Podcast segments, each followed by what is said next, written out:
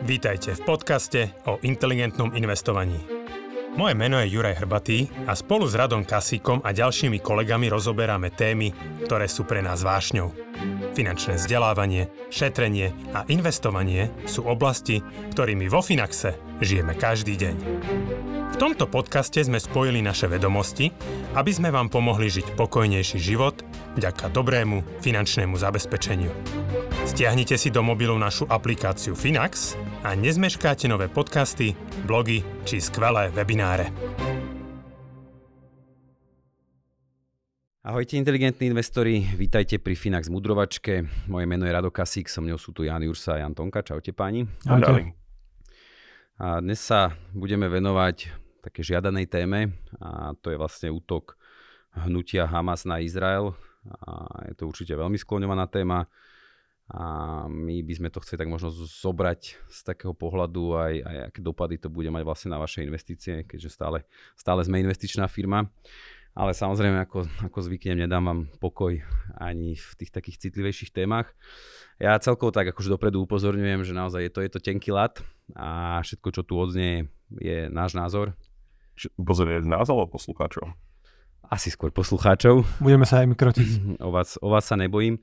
Takže treba to tak brať, je, je to akože naozaj téma, kde si myslím, že taká nejaká akože, nech sa povedať, že objektívna pravda, ale, ale nejaké riešenie sa úplne že ťažko hľadá a je to, akože za mňa je to určite iná situácia, napríklad ako konflikt na Ukrajine, keďže tu naozaj nájdeme možno ešte, ako dobre, že aj pri tej Ukrajine je pomerne tá spoločnosť roztrieštená, ale tam si myslím, že to je dosť také subjektívne a neobjektívne.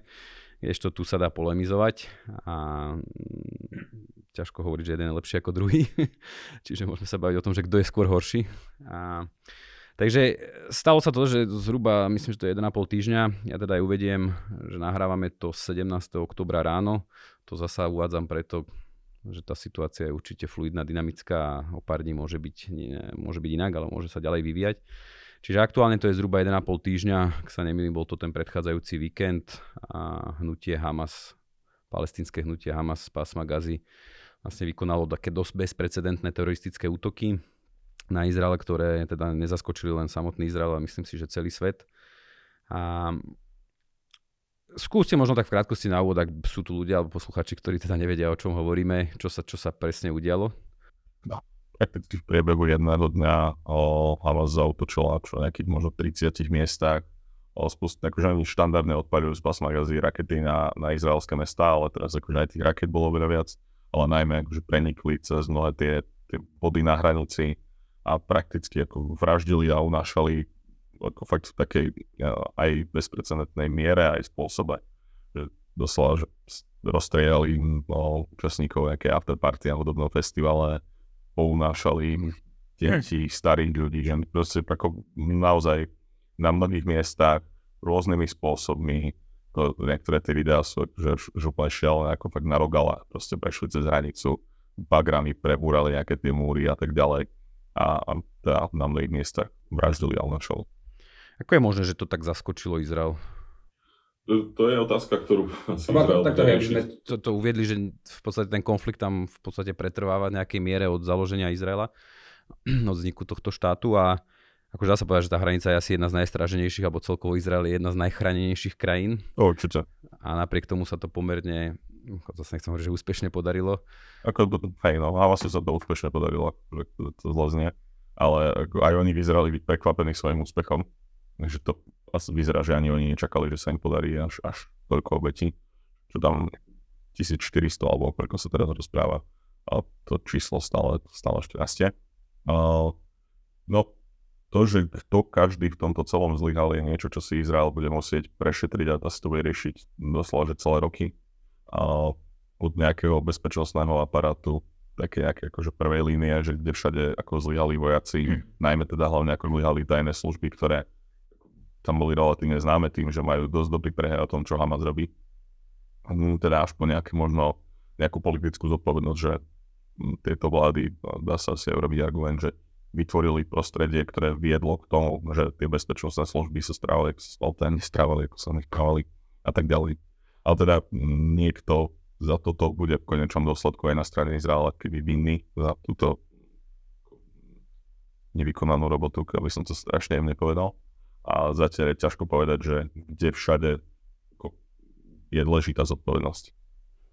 Ja, akože to je určite veľmi zaujímavé. Ja si predstavím tú gazu naozaj ako také miesto, kde sa nevieš ani poškrabať bez toho, aby o tom Izrael nevedel, takže je to naozaj akože veľmi, veľmi zaujímavé. sa rozprávať, že hm. Hamas tu prešiel úplne do analogového sveta a teraz to len tak pošpekulujem, ale je úplne možné, že toto niekedy ešte prekvapí niektoré ďalšie tajné služby, keď mm, je možné, fakt teraz úplne špekulujem, ale viem si predstaviť, že si tak zvykli na o, taký ten komfort digitálneho sledovania, že Hej, sledujeme, proste odpočúvame telefonáty, sledujeme internet a tak ďalej a tak ďalej, že mohlo im to vytvoriť pocit, že majú komplexný obraz o tom, čo Hamas chystá. A keď ten Hamas prešiel do úplne analogového sveta naozaj, že papiere a, a, a ústa a uši, tak Izrael ostal keby slepý. Ale no, ako satelitné sledovanie ti veľmi nepomôže, keď niečo plánuješ v bunkri pod zemou a akože je celkom racionálne predpokladať, že to bolo pomerne akože decentralizované, že keď to pripravovali možno rok, dva, tak asi to nebolo pripravované akože z najvyšších miest, že by mnohé tie bunky možno vedeli o tom, aký to bude mať rozsah, akú veľkosť a tým pádom ani možno nemohlo uniknúť toľko informácií. Čiže akože hovoríš, že vlastne ako keby každá tá bunka, je, že teraz si, ty si spomínal, že zhruba na 30 miestach útočili, že každá no. sa starala o to svoje a nevedela o tom, ne, že sú neviem, ďalšie. Neviem si predstaviť, že by niekoľko tisíc útočníkov a celý ten akože podporný personál mal tie informácie a že by tam nebolo desiatky agentov Mossadu, ktorí akože presne majú tú oblasť akože pokrytú určite od technologického sledovania až po nejaké akože, a je to asi ne, do, donedávna to bolo považované za takú asi najlepšiu špionážnu službu na svete možno, ktorá pomaly zasa, zasahovala Hej, že zasahovala v Južnej Amerike, proste oslobodzovala zajacov, bola integrovaná pomaly na najvyšších miestach akože v mnohých a, týchto organizáciách. Takže áno, akože je to prekvapenie, určite, určite si z toho akože budú musieť zobrať nejaké ťažké lekcie, ale áno, akože ťažko sa bojuje proti tomu analogovému svetu, že keď si posielaš, a, posielaš papieriky alebo využívaš naozaj tých a, peších poslov alebo proste málo ľudí o tom vie. Motáky, slovenské motáky si posielaš. Ja. Skúste možno v krátkosti priblížiť, lebo ja sa často stretám aj s tou otázkou, že vlastne o čo tam v tom konflikte ide, že kto je Hamas, čo je tá Gaza. A ako ja viem, že to je téma na 4 podcasty, ale možno len tak v krátkosti, že vlastne, že prečo sa toto deje, že čo, čo, ten, čo, čo, čo ten Hamas sleduje, vlastne kto vlastne aj Hamas je. No, to je skôr téma na 40 podcastov ako 4, že tá, tá história Izraela a celého toho regiónu je ako extrémne komplikovaná. Potom sa už len bavíme, že ako ďaleko chceš ísť do histórie pred prvú svetovú vojnu Osmanská ríša, kto to ako kontroloval, aké tam bolo zastúpenie arabskej alebo židovskej populácie.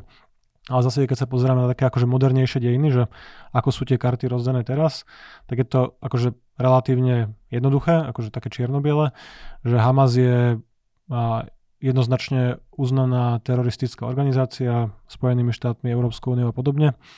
A Hamas ako organizácia má pod kontrolou to pásmo Gazy, a, ktoré je vlastne bližšie k stredozemnému moru, a, kde žijú niekde okolo možno 2 milióny, 2 milióny palestínčanov. A celý ten vlastne izraelský štát, vlastne má, na jednej strane máš to pásmo Gazy, na druhej máš ten západný breh, nejaké predojordánsko, kde žijú ďalšie nejaké 2-3 milióny vlastne Arabov, Palestínčanov a nejakých niekoľko 100 tisíc židovských osadníkov. Ale Hamas vlastne kontroluje to pásmo Gazy, a tú druhú časť kontroluje taký ich, povedzme, historický rival, a, ktorý vlastne tiež má nejakú kontrolu nad, to, nad tými palestínčanmi a vlastne iné hnutie Fatah, ktoré bolo skôr tak akože umiernenejšie a bolo ochotné sa baviť o riešení vlastne dvoch štátov na tom území. Ale tak, že ten boj tam je historicky a Arabi a vlastne Židia, alebo teda Izrael, štát Izrael už po 48. viedli viacero bojov s okolitými krajinami a teroristické útoky. Hamas má ako bežnú stratégiu. Doteraz to bolo skôr ale o vyhadzovaní autobusov do luftu alebo nejakých akože limitovaných útokov na civilné obyvateľstvo. A veľa raketách, ale že aj veľa raketách sa bavíme, že odpalíš pár desiatok raket. Teraz to bolo, že niekoľko tisíc rakiet, kde už aj ten a pomerne akože kvalitný, dobrý, bezpečnostný a ten štít, ten Iron Dome izraelský, to je ťažko zostrelovať tisícky raket, ktoré ti odpalíš v priebehu pár dní. Takže ten konflikt trvá dlho, ale už to nie je na takej škále, ako to bolo v nejakom povedzme 67. a podobne, kedy všetky skoro arabské štáty okolité zautočili na Izrael. Teraz sú tie takéto výbuchy skôr akože na úrovni teroristických. Samozrejme tento bol pomerne rozsiahly. Ešte dodám, že tých o, od konca 40 rokov to bolo niekoľko dekád taká štandardná situácia, že nejak ako trochu sa dohodli na tom, ako by tie teritoria tam mali vyzerať. Potom arabské krajiny sa spojili, zautočili na Izrael. Izrael z pravidla chvíľu prehráva, potom začne vyhrávať. Uh, si z tých okolitých krajín v rámci toho, že vyhral vojnu. A zase sa dohodnú a zase o pár rokov to isté. Je, že toto uh, bol taký úplne lokálny štandard.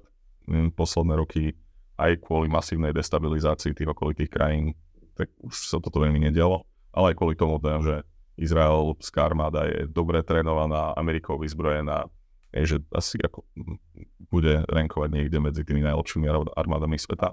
Ale... Plus nezabudeme na jadrový arzenál. Počkaj, oni ho nemajú. Oficiálne. Okay. Takže, hej, ten región sa z pohľadu nejakých samotných vojen ukľudnil do istej miery, ale hej, teroristické útoky ďalej, ďalej teda pretrvávajú. Ešte, ešte dodám to, že myslím, že to bolo 2005, ak si správne pamätám, tak eh, lebo no, dovtedy aj to pásmo Gazy bolo plne pod izraelskou kontrolou v rámci nejakých, okay. a myslím, že 2005. 2005 boli voľby, tak nejako, kedy, kedy vlastne oni sa stiahli a oni si mohli potom... Tak, ale tam vlastne bola dohoda medzi Izraelom a nejak, že tam takou tak vládou palestínskou, ako to nazvať, že ona teda bude sa, to Palestinian Authority sa to volá v angličtine, že oni, oni tam budú proste vládnuť tej Gaze a že Izrael keby sa sa stiahuje teda aj ich nechali si do istej miery samovládnuť. Jasné, je to taká, taká vláda, keď, no, keď kontrolujem všetky dvere do tvojho domu, tak a poviem, že v tom dome si ty slobodný, tak to asi nie si úplne. Ale, ale teda mali tam výrazne väčšiu mieru kontroly tie, tie lokálne, o, nejaké akože lokálne samozprávy. Ja, že nemal si tam stálu prítomnosť izraelská armády, že nebolo to okupované územie, akože v zmysle, že by tam boli teda akože osobne prítomní. Ja ešte priznám, mi to nedá, keď sme pri tej histórii, že ono vlastne pred tou druhou svetovou vojnou, lebo však to v podstate Izrael vznikol, ak sa nemýlim, po druhej svetovej vojne s nejakou rezolúciou OSN. Uh-huh. Ono, takéto konflikty medzi, pokladám, že tí Židia tam žili, hej, už, už predtým, že to bolo akože známe aj predtým, že oni skôr boli vlastne v, tej, v takom stave utláčaných. Alebo, ako, takto, o, oni... ako, ako to vyzeralo v tom arabskom svete? Či vedeli spolu nažívať? To ani nebol vtedy úplne že arabský svet. Tak, že asi by som povedal, že Židia kdekoľvek žijú, tak uh, niekde v histórii tam majú obdobie, keď sú utlačaní a, a dejú sa pogromy a tak ďalej. Uh, ale tam, tak, tak predtým, ako čo povedal, že to bola Osmanská ríša, mm. takže tam aj tak ako Arabi nevládli a boli keby pod nejakým pomerne stredne veľkým útlakom toho istého národa a, a ako neboli tam nejaké, ale neviem o tom, že tam boli nejaké výrazné konflikty medzi nimi a potom vlastne po prvej svetovej o, to prebrali Briti. A zase mali, mali iného pána a udržiavali poriadok, takže predtým to tam nebolo nejaké veľmi problematické, ale asi tam je aj trochu to, tá zmena zmýšľania, že po druhej svetovej aj, aj svet sa zhodol, že by teda Židia mohli mať svoj vlastný štát a aj povedzme, že nejaké ich, ich vnútorné presvedčenie, že im dobre bude vo vlastnom štáte, z dôvodov, tak on nabralo na výrazne väčšej sila. No, tam boli obrovské vlny migračné vlastne po druhej svetovej logicky z Európy a aj vlastne z ostatných častí sveta, kedy akože pred druhou svetovou vojnou, keď to vlastne mali pod nejakou správou teda tej Briti, ten Izrael oproti dnešným rozmerom bol akože zlomok toho, že väčšinou vlastne tvorili Palestína alebo akože arabské obyvateľstvo a Židia proste boli na menšej časti toho územia. Po druhej svetovej vlne tam bolo akože mnoho migračných vln, tam prúdili stovky tisíc obyvateľov proste pomaly skoro mesačne. A už to bolo, už vtedy prirodzene akože vznikali spory, keď zakladali tie osady a rastlo tá populácia na úkor tej ostatnej.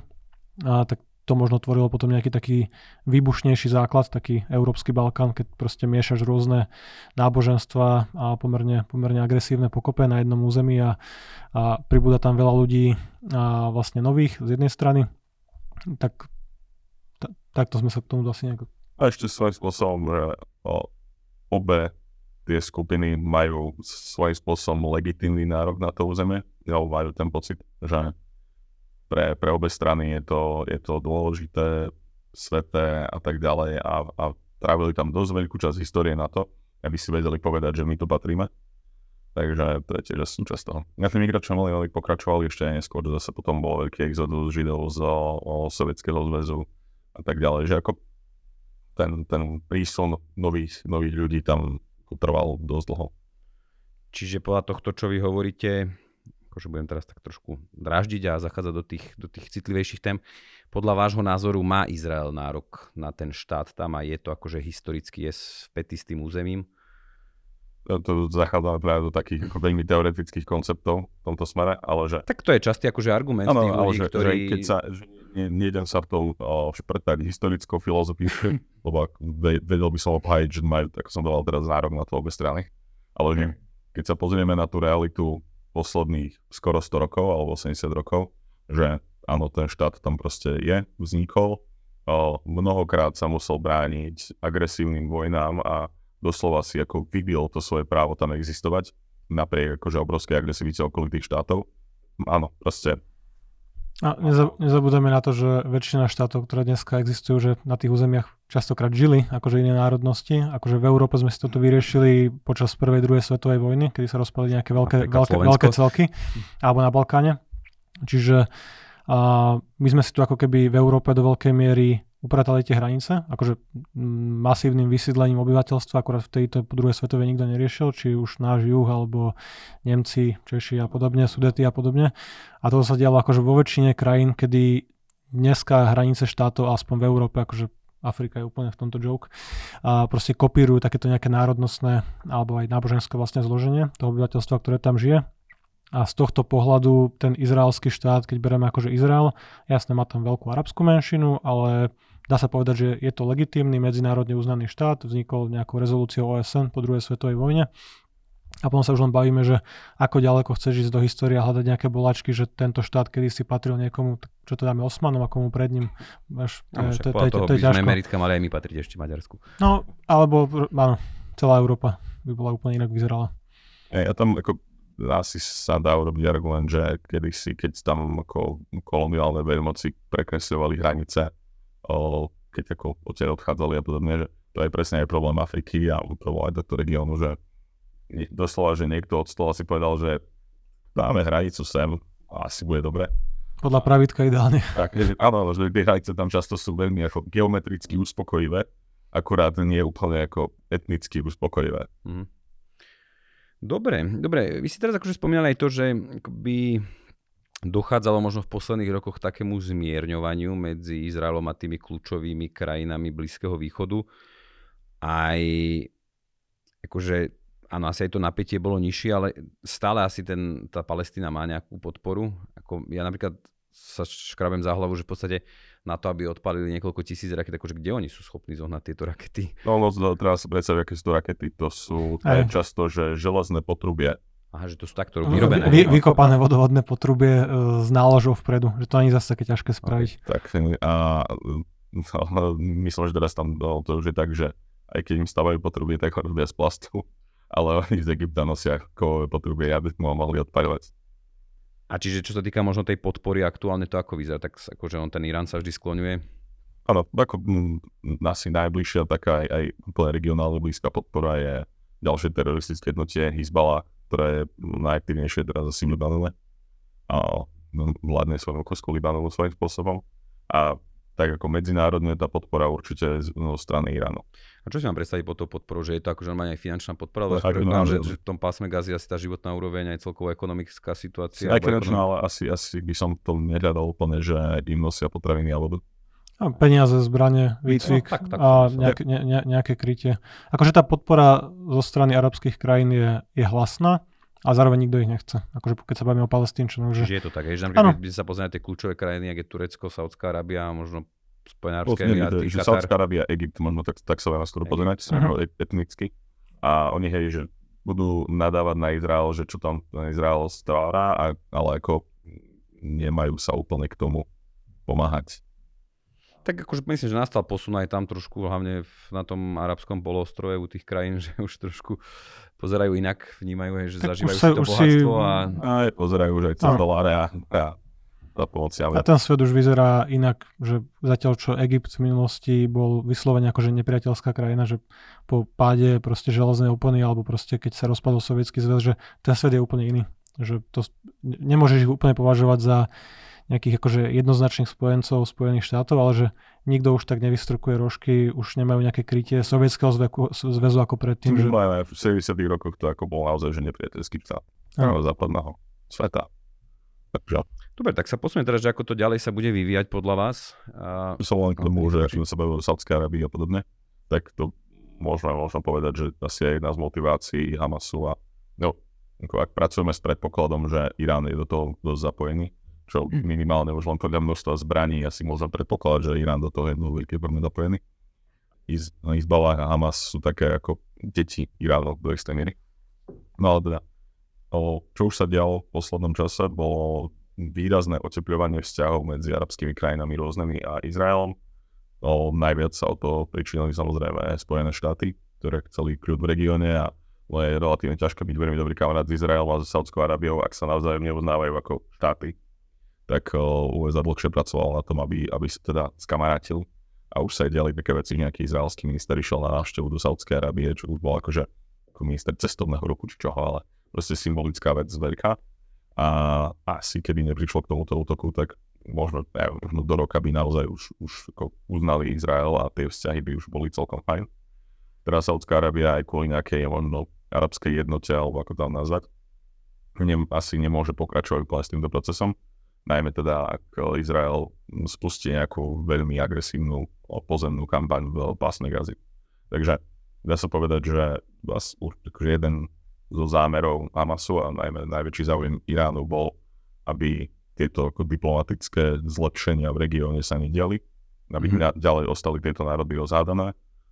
Irán a Saudská Arábia. Že toto bol akože cieľ toho útoku, hej, že môžeme určite, tak akože takto, určite to je niečo, z čoho sa Irán veľmi teší, že sa to stalo. Mm-hmm. A že pre samotný Hamas to asi nebol cieľ útoku, ale ak niekto z Iránu to, to orchestroval, tak ako toto bol určite jeden ako z veľmi, veľmi dôležitých cieľov. Ale Irán sa nemusí ani moc so Saudskou Arabiou, nie? To je tak, no a to je, to je to, že oni sa, nie že nemusia, oni sú... Regionálni rivali, akože najväčšie. sú vo vojne. A oni sú vlastne tie, tie dve odnoše toho, toho náboženstva, že tí šiti a suniti, čiže oni sú rozdielni. Saudi sú suniti a Irán sú šiti. A palestinci sú šiti. Suniti. Takže väčšina, väčšina arabského sveta sú suniti ani, ani neviem, čo je šítsky štát okrem Iránu.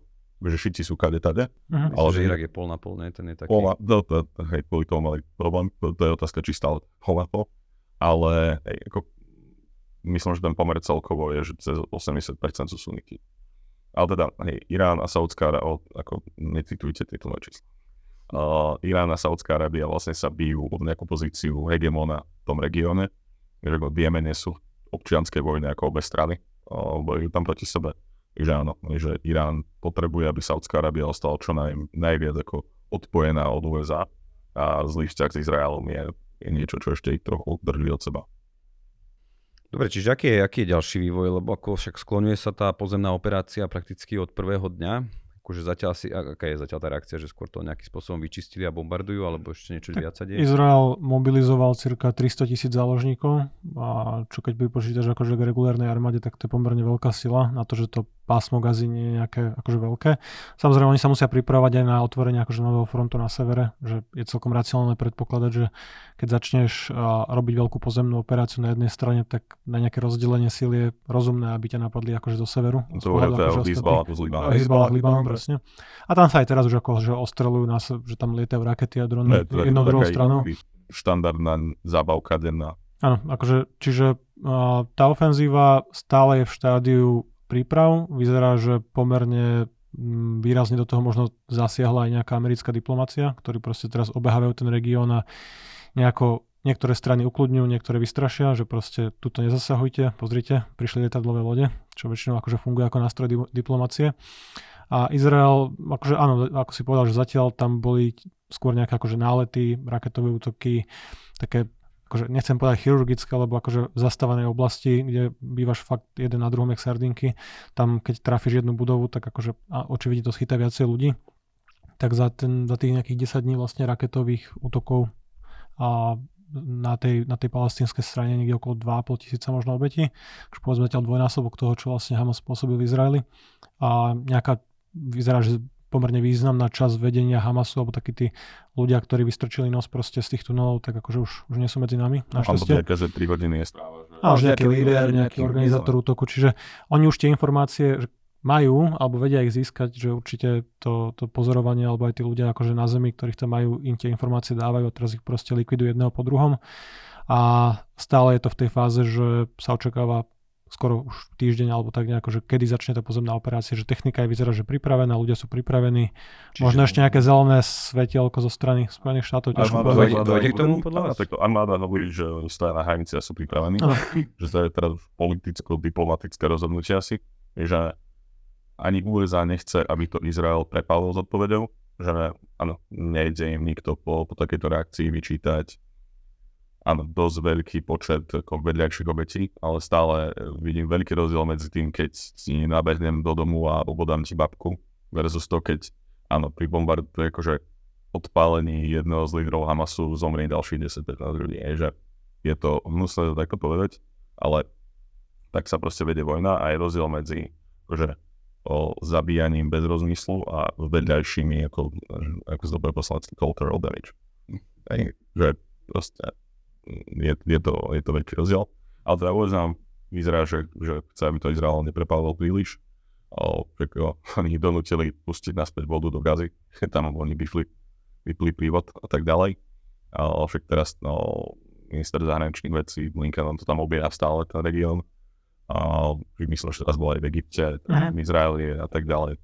A snaží sa, aby to neprerastlo do niečoho väčšieho ako v tomto práve USA robí po všetkých stránkach dosť záslužnú činnosť, že áno, ako povedal Janči, na jednej strane o, cel, ako, lietadlová loď s celým svojim ansamblom ďalších lodí tam je, ďalšie je na ceste. To je presne taký znak pre Irán, že neskúšajte nič, že keď niečo skúsite, tak sme tu. A zároveň upokojovať obe strany, že aj arabský svet, diplomaticky aj, aj o, Izrael, ako neviem si predstaviť úplne, čo viac by USA mohlo robiť. Čiže skúsme tak povedať, že ako to bude, hej, že, či, akože, že či zautočia aj po zemi a zároveň, že čo by bolo akože cieľom, že čo je vlastne dostať tých lídrov Hamasu, vystrašiť, pomsta, úplne, akože... alebo je to možno aj taká vnútropolitická otázka, že oni potrebujú vlastne tým Izraelčanom ukázať, že... Nemáš ťažké si predstaviť, že teraz by, by tú pozemnú operáciu nespustili a že by to ako národ ešte nejako že by to politicky ustála aktuálna vláda vôbec alebo čokoľvek. Takže národ teraz potrebuje veľmi silnú odpoveď. Ako naozaj tento útok Hamasu sa dá veľmi dobre prirovnávať k 11. septembru. A hej, USA v reakcii na to ako trošku vymazalo dve krajiny.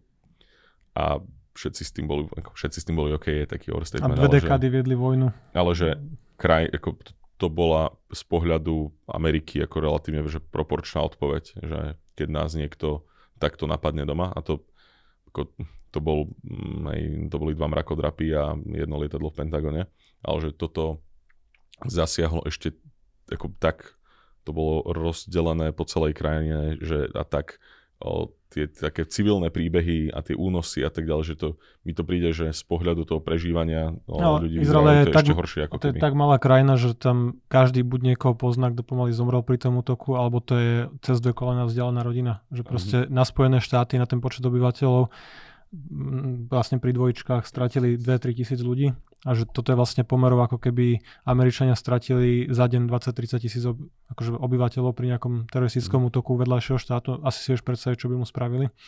A neviem si úplne predstaviť, že by nespustili tú pozemnú operáciu a nesnažili sa o dosiahnutie tých cieľov, čo znamená zničenie nejakých úplne vojenských schopností Hamasu. Samozrejme. Hamasu. A, akože Hamasu, akože áno, hej. že to aj akože boli také tie pomerne silné vyhlásenia, že proste ideme ich pozabíjať reálne, hej. presne. Ale tak akože to je pre nich, pre armádu akože legitímny cieľ. A, a z pohľadu presne ako povedal Jano, neviem si predstaviť nejaké dlhodobé prežitie štátu, ktorý obyvateľom buď nevie garantovať bezpečnosť, čo je akože prvý základná úloha štátu. Aj keby si bol úplne najväčší anarchista, libertarian, neviem čo, tak proste bezpečnosť štátu a zabezpečenie po, policie alebo vo, vojny ostáva vlastne vždy, že chráni svojich obyvateľov, čiže to je jeho základná hlavná úloha.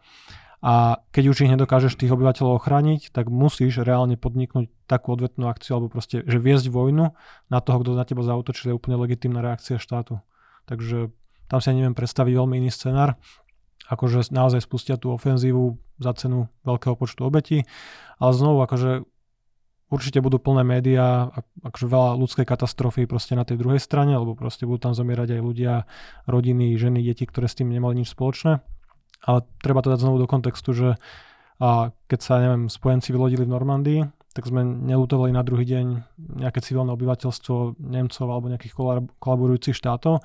Proste bol to bolo to úplne legitimné, akože viesť tú vojnu, to isté aj Spojené štáty, tiež zahúčalo tam desiatky tisíc civilov, akože Irak, Afganistan a podobne. Ale cieľom nie je zabíjať tých civilov, cieľom je ísť po tých vojenských cieľov a keď sa niekto obklopí ženami, deťmi a odpaluje to pomaly z pôrodníc alebo zo škôl, tie rakety, tak teraz nebudeš do nekonečna odkladať nejakú reakciu, len preto, že za tých civilov sú zodpovední jednoducho oni. Hej. Keď sa kobercovo bombardovalo Nemecko, Drážďany alebo Tokio alebo hociaké iné, akože v rámci druhej svetovej vojny, čo nebolo tak ďaleko, tak nepripisujeme spojencom vinu, že páchali genocídu na nemeckom obyvateľstve. No. Takže je tam, je tam tak, že veľa nuansí, otene šedej, ale že v tomto je to skôr viac čierno-biele. Hej, a že áno, nechceme, aby, alebo že nikto nechce tam nejakú veľkú mieru toho ľudského utrpenia, ale áno, primárne za ňu bude zodpovedný Hamas. OK, a keď teda k tomuto dojde, aké je podľa vás riziko eskalácie toho konfliktu, teda že by sa ešte, zapojila ešte nejaká pred tou eskaláciou, že, že druhýkrát si to takto vstúpem, že otázne je, že aké budú vôbec ciele Izraela teraz v tej Gaze, že áno, ten jednoznačný je vymazať Hamas akože čo najviac, ako, len, ako sa len dá. Ale čo potom? To je tá otázka. Že... Niekto tam vládnuť bude. Že pokiaľ tam nechcú mať stálu vojenskú prítomnosť, a prevziať to, začleniť to a integrovať v nejakej podobe, tak to bude ťažké. A ja si myslím, že v tento moment to nevie ani Izrael, že vlastne čo, čo je endgame v tomto. A tiež do toho budú, bude rozprávať aj medzinárodné spoločenstvo určite dosť. Ale že ťažko si predstaviť, že či teraz ako na, naspäť ako prevezmu kompletne kontrolu nad tým, alebo nie, alebo že, že čo, vlastne, čo vlastne sa budú snažiť dosiahnuť. A tie ostatné krajiny teda ako budú reagovať? Akože podľa vášho názoru, že lokálne, bude, alebo... bude z toho nejaký väčší konflikt? Alebo ja, ostane to mhm. lokalizované v tej gaze? Tak, o... Odliadnúť od toho Izbalahu. Že... Jasné. Mm, historicky, keby boli v iných kondíciách a, a, a akože aktuálnom politickom rozpoložení, tak by som povedal, že Egypt a Sýria do toho nabehnú hneď. Sýria má do svojich problémov. A... To ešte vôbec existuje tá krajina? Práve, že to je fascinujúce, že sme si mysleli 10 rokov, že to ona nedá vôbec, ale normálne stále... Ešte stále akože ten Bashar al-Assad, či sa Áno, ešte stále vládne? On stále vládne. ono, mm, jemu to tam upratali Rusy. Že on mm, to nedával, ale potom, potom mu to Rusy upratali kvalitne. Že vymazali Alepo a kade ktoré iné mesta. Ako oni teda vedia. No, ako aj na Ukrajine vedia. No a mm, on sa normálne udržal pri moci. Je to, je to fascinujúce, že vieš o, používať chemické zbranie, vyhľadzovať svoje obyvateľstvo a nakoniec akože, to, to dáš. Ale hej, teda, Syria ako existuje, ale nemá schopnosť reálne ako sa pridať do tohto. Egypt, ako sme hovorili, nie je tiež v tom, v tom ako skôr nastavení, že by asi veľmi chcel. Nestojím to za to.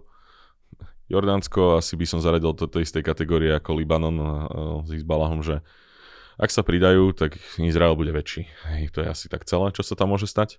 A tá najdôležitejšia otázka samozrejme je ten Irán, ktorý na tom ani vojensky a ekonomicky nie je nejako úplne ohromne a, a vyzerá, že teda asi to je tá hlavná úloha USA teraz výrazne vystrašiť Irán od toho, aby sa nejako do toho zapájal. Ale neviem, tak to, aby som už teda prešiel aj k odpovedi naozaj snej, že neviem si predstaviť, že Irán by sa do toho teraz zapojil. Že... Čiže dávať akože menšiu pravdepodobnosť, že by to nejako eskalovalo so zapojením ďalších krajín, že bude záležať aj, aj od tej reakcie Izraela, že či sa, či sa tá, či naozaj sa otvorí aj ten severný front a pôjdu, pôjdu si odkusnúť z Libanonu.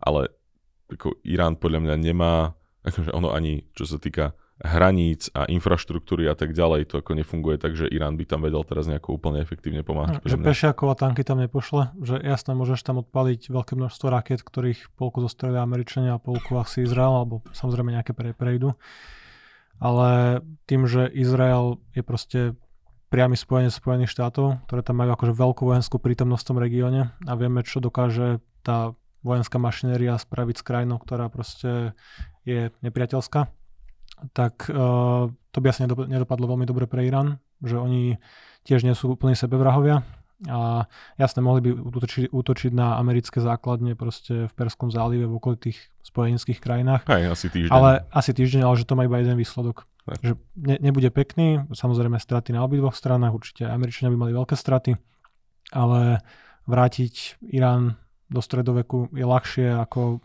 Irán, keby chcel akože nejako na diálku proste poraziť Izrael vojensky. Že Tak. môže dodávať zbranie, dobre, pošleš tam Kalašníkovi, pošleš tam nejaké rakety, ale ten pomer síl, akože Izrael plus Spojené štáty, čo máš jednu super veľmoc reálne na svete. Tá ti kryje chrbát, že tam nemôžeš veľmi prehrať regionálny konflikt.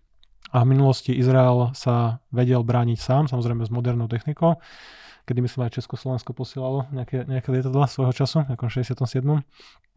Ale Izrael má vojenské schopnosti na to, aby aj okolité krajiny vyriešil, ale aj má tú uh, možnosť technologickú zasiahnuť Irán na vlastnom území.